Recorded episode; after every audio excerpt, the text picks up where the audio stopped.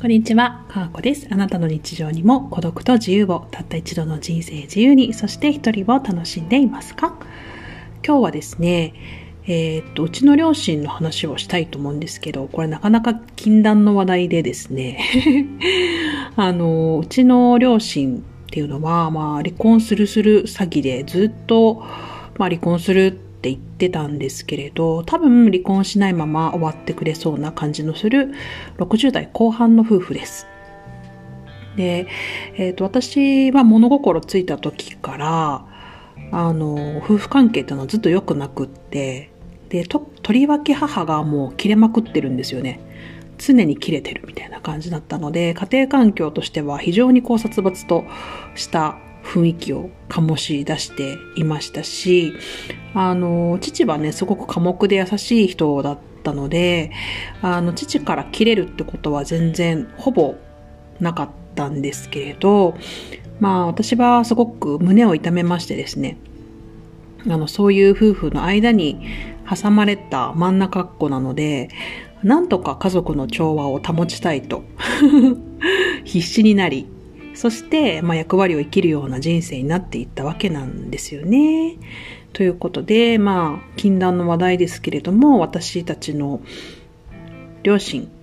の話をしていきたいと思います。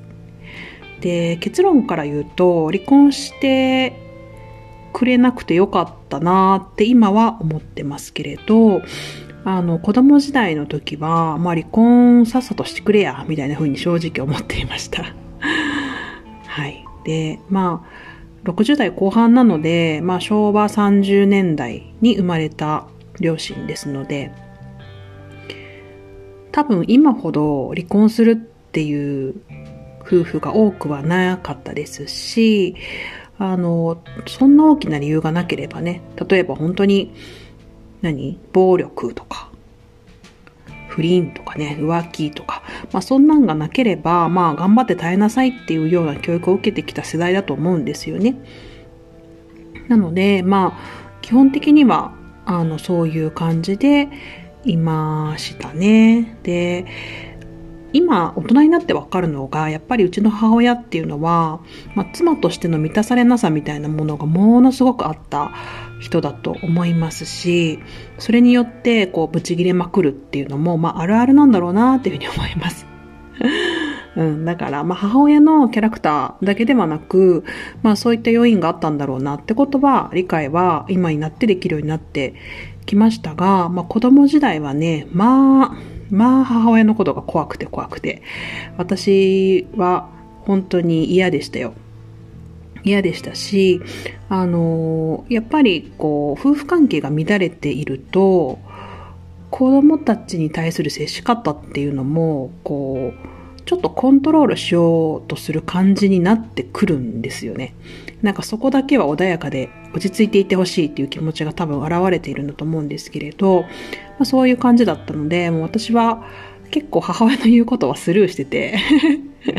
はいはいって感じでスルーしてて、で、母親も私に対してこう指示的なことですね。例えば勉強しなさいとか、なんとかしなさいみたいなことをほぼ言わないっていう、あの、私が、あの、スルーするのでね、あまりにスルーするので、まあ言わなくなってたみたいなところがあります。なので、まあ一番私は子供たちの中では接しにくいタイプだったかなっていうふうに思いますし、まあ逆に姉なんかはバッチバチにずっと母親と口喧嘩をしているようなタイプの人でした。し、えー、どっちの妹はぼやっとしてるので、まあなんか、スルスルスルっと切り抜けていくようなタイプの人でした。まあそんなこんなでですね、えー、っと、まあ私たち3人の子供っていうのは、両親、そういった両親に挟まれ、まいろいろな考えを持ち、感じ方を持ち、あの、離婚、うんぬんの前に、まあ、そもそも結婚ですよね。結婚に対してもいいイメージがほぼ持てないまま、あの、成人し、結婚適齢期になったというところがあります。で、私と妹に関しては20代後半で、ほぼ同時期ですね、2013年に、のタイミングでですね、結婚を二人ともしましたけれども、二人とも見事に離婚をしまして あの、出戻って参りました。で、姉は、35超えてからですね、えっ、ー、と、バツイチ男性と結婚して、今は2児のママになっております。まあそんな風になってくるとですね、うちの両親も、あの、初めはね、あのいつぐらいかな？私が中学校ぐらいの時に、父親がこう、お正月ね、母方の実家に行って、まあお酒が入って、こう酔っ払うんですよね。で、そういった時に、こう、父親がね、なんかこう、じゃあ、もう9時だからお父さん帰ろうみたいな感じで、まあみんなで車に乗って帰ろうとするんですけれど、父親が帰ろうとしないんですよね。え、なんで帰んないの？みたいな。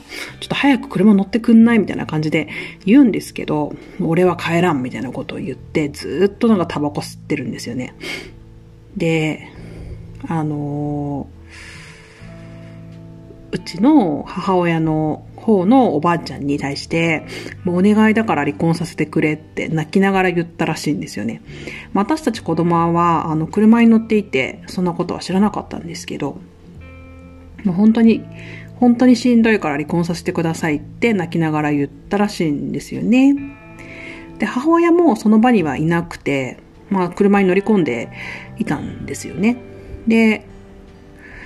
結局その場は、こうおばあちゃんも何とも言えなくて。で、えー、その時はね、うちの母親の妹が、こう、父親を諭す形で、車に父を乗せてなんとかみんなで帰ったわけなんですけれども、車の中ものすごい雰囲気ですよ。なんか多分父は泣いてたかなと思いますね。で、あの、その件を後でおばあちゃんから母にこう、まあ、伝わって母はもうめちゃくちゃはーって思ったらしくて お前がなんで離婚なんて言ってんだボケぐらいの感じで思ったらしくて 離婚したいのはこっちじゃみたいな感じで母はまたそれで、まあ父に対する信頼を損ねるみたいなことがあったみたいですね。で、まあそんなこんないろいろありつつ、えー、っと、前どこから話しましたね。私が中学校の3年生の時かな。受験生の時に、まあ母に、まあ他に相手がいるということを知らされ、あなたたちが成人するまでは離婚しないけれども、あの離婚しようと思ってるみたいなことを言われました。で、私は、えー、っと、ある程度覚悟を決めていて、まあそれもあって、こう自分が結婚するときに両親が揃っていない可能性もあるなということを感じていました。で、まあなんやかんやと私とか妹が結婚するような時っていうのはもう両親揃って、相手の親、相手の両親と挨拶するみたいな時も、もう、本当に、あの、なんていうの、仲のいい夫婦を演じるのが大変みたいな感じの両親ですよ。もうなんとかなんとか取り繕って、みたいな感じの感じで。で、本当になんかこう、そういう両親を見ながらね、私たちは結婚していくと。私は妻となり、そして家庭にを築くのだ、みたいな、ものすごいなんかこう、な、なんとも言えない気持ちですよね。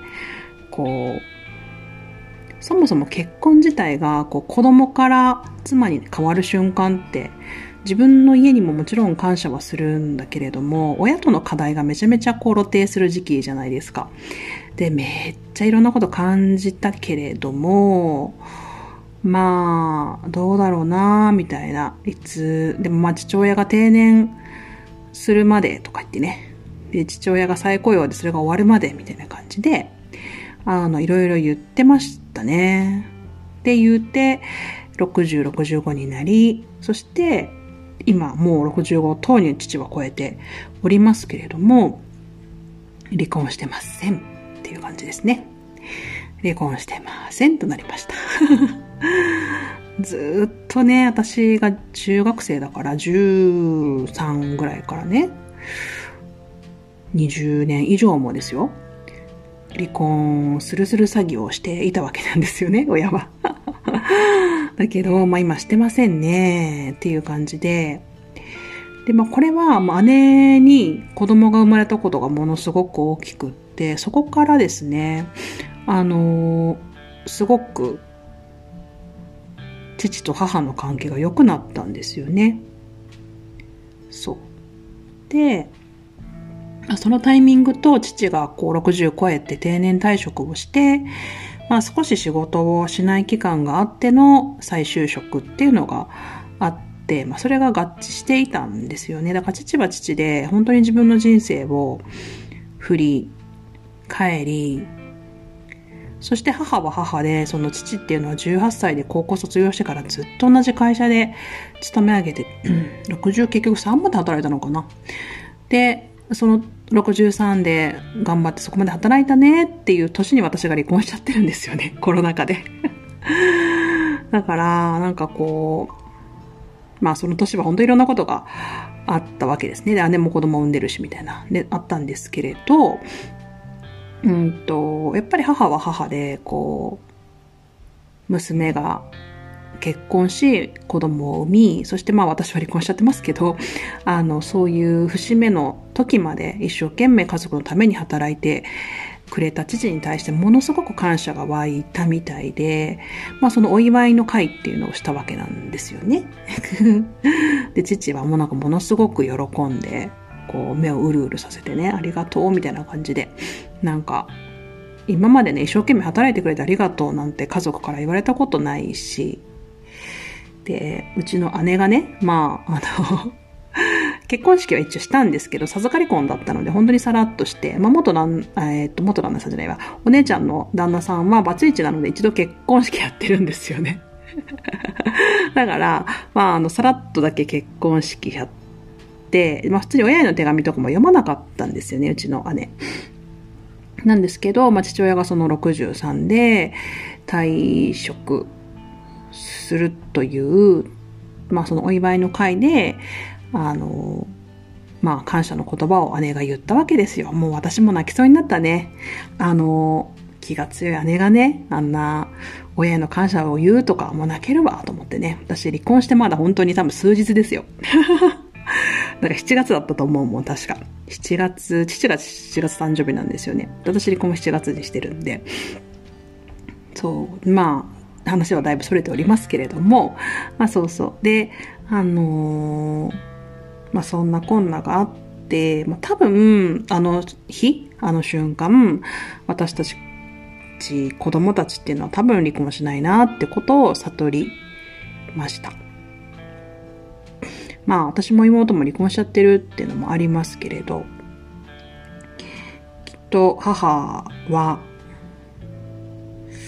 父とは離婚しないというふうに思います。ただね、ただ、ただよ。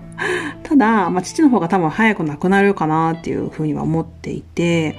あの、母はね、その、父方のそのお墓に入りたくないって思いがめちゃめちゃ強いんですよね。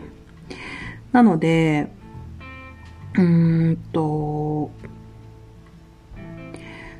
母の計画はですよ、多分ね。すごくしたたかな妻だと思いますけど、父亡き後は多分自分の方の実家の名字に戻してそっちのお墓に入れてほしいみたいなことね、言い出す気がするんですよね、と思って。はい。まあそんなこんなかなと思いますけど、まあ二人とも特に健康ではないんですよ、うちの夫婦ね。二人とも本当にあの健康じゃなくて、父親はすごく血圧高いし、母は糖尿病一歩手前みたいな感じで、まあ、二人とも薬飲んでるし、全然健康じゃないんですけれど、まあ一応働いてはいますし、まあ大きな怪我とかね、なんかそういう腰が痛いだの、なんだろうかんだろうなくやってるので、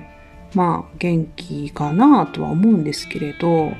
まあそういった60代後半の夫婦もいるよっていうところですね。はい。まあちょっと、だいぶ込み入った話をしてしまいましたけれども、もうちょっと込み入った話は、あの A ビジョンプラスの方でちょっとしていきたいなっていうふうに思います。私たち30代世代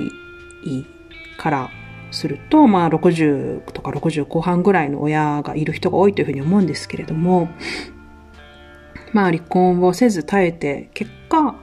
まあいろんな思いはあったと思うし、ずっと我慢はしていたかと思うんですけれども、まあ、子供としてはね、ありがたかったなっていうようなこともありますし、なんか、子供は子供で成長してね、30代まで来ると、まあいろいろ社会的なことも分かってくるし、妻としての大変さっていうのも分かってくるし、なんとなくこう気持ちが解けて